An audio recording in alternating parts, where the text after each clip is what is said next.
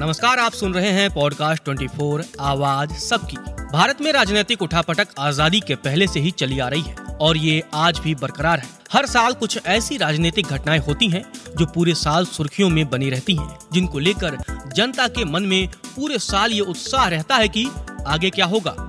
साल 2022 खत्म होने को है और जल्द ही नया साल 2023 दस्तक देने वाला है। ऐसे में आइए एक नज़र इस साल की उन बड़ी राजनीतिक घटनाओं पर डालते हैं, जो पूरे साल चर्चा का विषय रही, जिनको लेकर संसद से सड़क तक हंगामा हुआ। सात राज्यों में विधानसभा चुनाव। सबसे पहले बात इस साल के विधानसभा चुनाव की करते हैं। चुनाव जो भारतीय लोकतंत्र का सबसे बड़े त्योहार माने जाते हैं।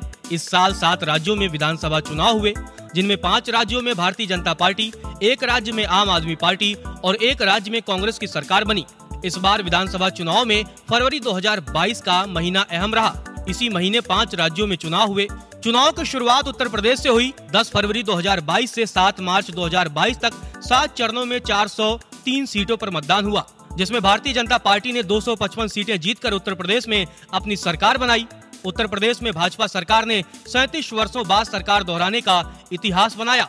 हालाँकि 2017 के मुकाबले इस साल उसकी सीटें कम हुई, लेकिन पार्टी ने पूर्ण बहुमत हासिल किया, जबकि समाजवादी पार्टी ने पिछले साल की अपेक्षा कहीं बेहतर प्रदर्शन किया और प्रमुख विपक्षी पार्टी बनी। इसके बाद 14 फरवरी को गोवा और उत्तराखंड में चुनाव हुए।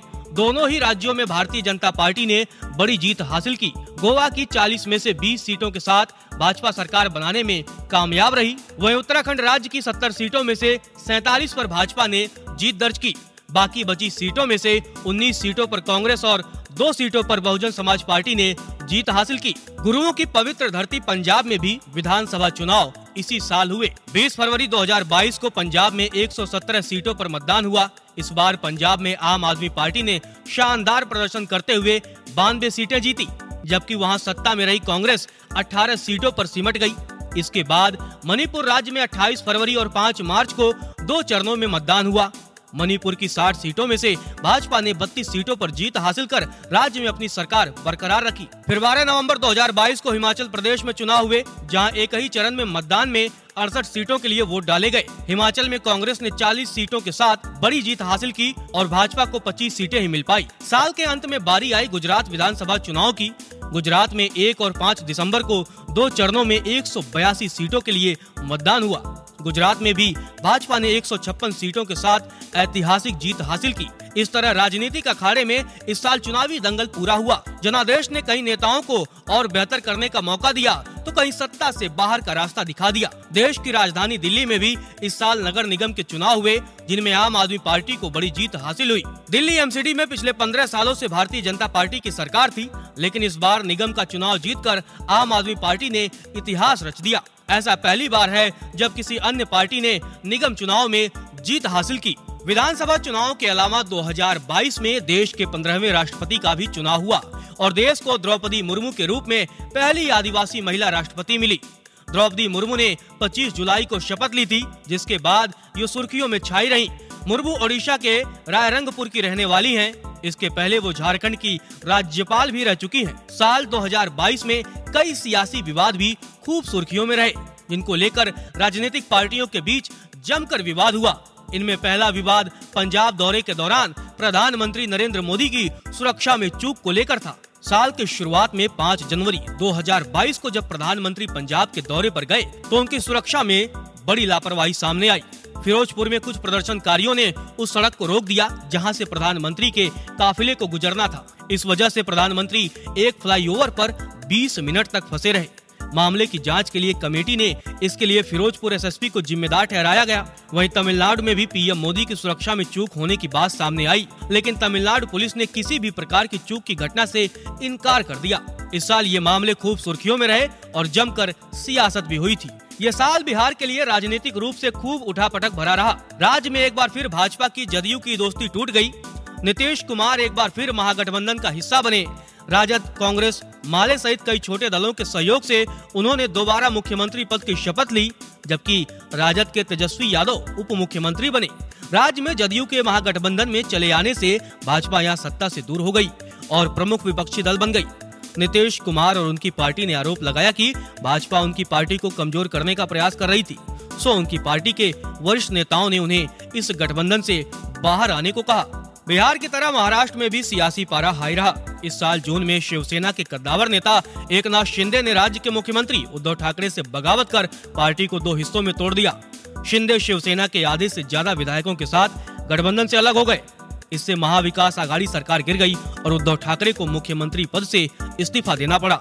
इसके बाद शिंदे गुट की शिवसेना ने भाजपा के साथ मिलकर राज्य में सरकार बनाई। एक नाथ शिंदे मुख्यमंत्री और देवेंद्र फडणवीस उप मुख्यमंत्री बनाए गए। फ़िलहाल शिवसेना के चुनाव चिन्ह को लेकर शिंदे व ठाकरे में राजनीति लड़ाई जारी है। बगावत करने वाले विधायकों की माने तो उद्धव ठाकरे उनसे मिलते ही नहीं है। ऐसे में वो अपनी बातें उनके सामने रख ही नहीं पाते। इसके अलावा इस साल देश में कुछ राजनीतिक मुद्दे ऐसे रहे जिनको लेकर विदेशों में भी भारत के विरोध में सुर उठते दिखाई दिए, जिनमें एक था नुपुर शर्मा विवाद। बीजेपी की प्रवक्ता रही नुपुर शर्मा इस साल काफ़ी सुर्खियों में रही। असल में उन्होंने एक टीवी डिबेट के दौरान पैगंबर मोहम्मद पर विवादित टिप्पणी की थी। इसके बाद देश भर में नुपुर शर्मा के खिलाफ प्रदर्शन हुए। देश के कई हिस्सों में हिंसा हुई और नुपुर मुस्लिम संगठनों और कट्टरपंथियों के निशाने पर आ गई। इस विवादित बयान के चलते नुपुर को बीजेपी ने छह साल के लिए पार्टी से सस्पेंड कर दिया था। इस विवादित बयान का परिणाम ये हुआ कि सऊदी अरब, ईरान जैसे मुस्लिम बहुल देशों में भारतीय सामानों के बायकाट की मांग उठने लगी, जो भारत के लिए कूटनीतिक संबंधों के लिहाज से ठीक नहीं था। पीएफआई पर बैन इसके अलावा पॉपुलर फ्रंट ऑफ़ इंडिया यानी पीएफआई पर सरकार ने सितंबर महीने में बैन लगा दिया और इसके 100 से ज़्यादा एक्टिव सदस्यों को गिरफ़्तार किया गया। इस संगठन पर आतंकियों को पैसे से संबंधित मदद करने और आतंकी गतिविधियों से जुड़े रहने का आरोप था, जिसके कारण इस संगठन पर प्रतिबंध लगा दिया गया। पीएफआई का गठन 22 नवंबर 2006 को केरल के कोजिकोड में हुआ था। सरकार ने इस साल पीएफआई के अलावा रिहैब इंडिया फाउंडेशन यानी RIF, campus front of India यानी CFI, all India imam council, यानी AIIC national confederation of human rights organisation, यानी N C H R O rehab foundation, Kerala national women's front, junior front, empower India foundation पर भी प्रतिबंध लगाया है। कांग्रेस अध्यक्ष चुनाव और भारत जोड़ो यात्रा। साल 2022 में कांग्रेस पार्टी बदली हुई नज़र आई। कांग्रेस पार्टी में इस साल का सबसे बड़ा राजनीतिक घटनाक्रम रहा कांग्रेस अध्यक्ष का चुनाव। इस चुनाव में पिछले 25 साल बाद गांधी परिवार के बाहर का व्यक्ति अध्यक्ष चुना गया। इस चुनाव में कांग्रेस के सीनियर नेता मल्लिकार्जुन खड़गे और शशि थरूर के बीच सीधा मुकाबला था। इस मुकाबले में मल्लिकार्जुन खड़गे ने शशि थरूर को बड़े अंतर से हराया। इसके अलावा राहुल गांधी की भारत जोड़ो यात्रा भी सुर्खियों में रही। लंबे अरसे बाद सियासत में ऐसी कोई यात्रा हो रही है? यह यात्रा 7 सितंबर 2022 को कन्याकुमारी से शुरू हुई थी, जो 2023 में श्रीनगर में खत्म होगी। भारत जोड़ो यात्रा देश के कई राज्यों से होकर गुजर चुकी है, जहाँ लोगों के एक विशाल समूह ने इस यात्रा का स्वागत किया। सियासत के युग का अंत, इन सभी विवादों के बीच देश की आँखें उस समय नम हो गई, जब नेताजी यानी मुलायम सिंह यादव के रूप में सियासत के एक युग का अंत हुआ। तीन बार उत्तर प्रदेश के मुख्यमंत्री रहने के साथ उन्नीस से उन्नीस के दौरान मुलायम सिंह यादव देश के रक्षा मंत्री भी रहे थे। मुलायम सिंह यादव का जन्म 22 नवंबर उन्नीस सौ उनतालीस को उत्तर प्रदेश के इटावा ज़िले के सैफई गाँव में हुआ था। वो एक ऐसे हरफन मौला राजनेता थे जो अपने काम से भारतीय राजनीति में एक ऐसा अध्याय बने जिसे कभी भुलाया नहीं जा सकता। उन्होंने अपने जीवन के हर क्षेत्र में, चाहे वो शिक्षण हो या राजनीति, सभी में अपनी दक्षता का परिचय दिया। मुलायम सिंह यादव के निधन के बाद अखिलेश यादव और उनके चाचा शिवपाल यादव के बीच सियासी टकरार खत्म हुई और दोनों फिर एक साथ आए। इस तरह से ये पूरा साल सियासी घटनाओं से भरा रहा। अब देखना है कि इस साल जो घटनाएँ घटी, उनका 2023 में कितना असर देखने को मिलता है। तब तक के लिए ऐसी ही जानकारियों से जुड़े रहने के लिए सुनते रहें पॉडकास्ट 24 आवाज़ सबकी।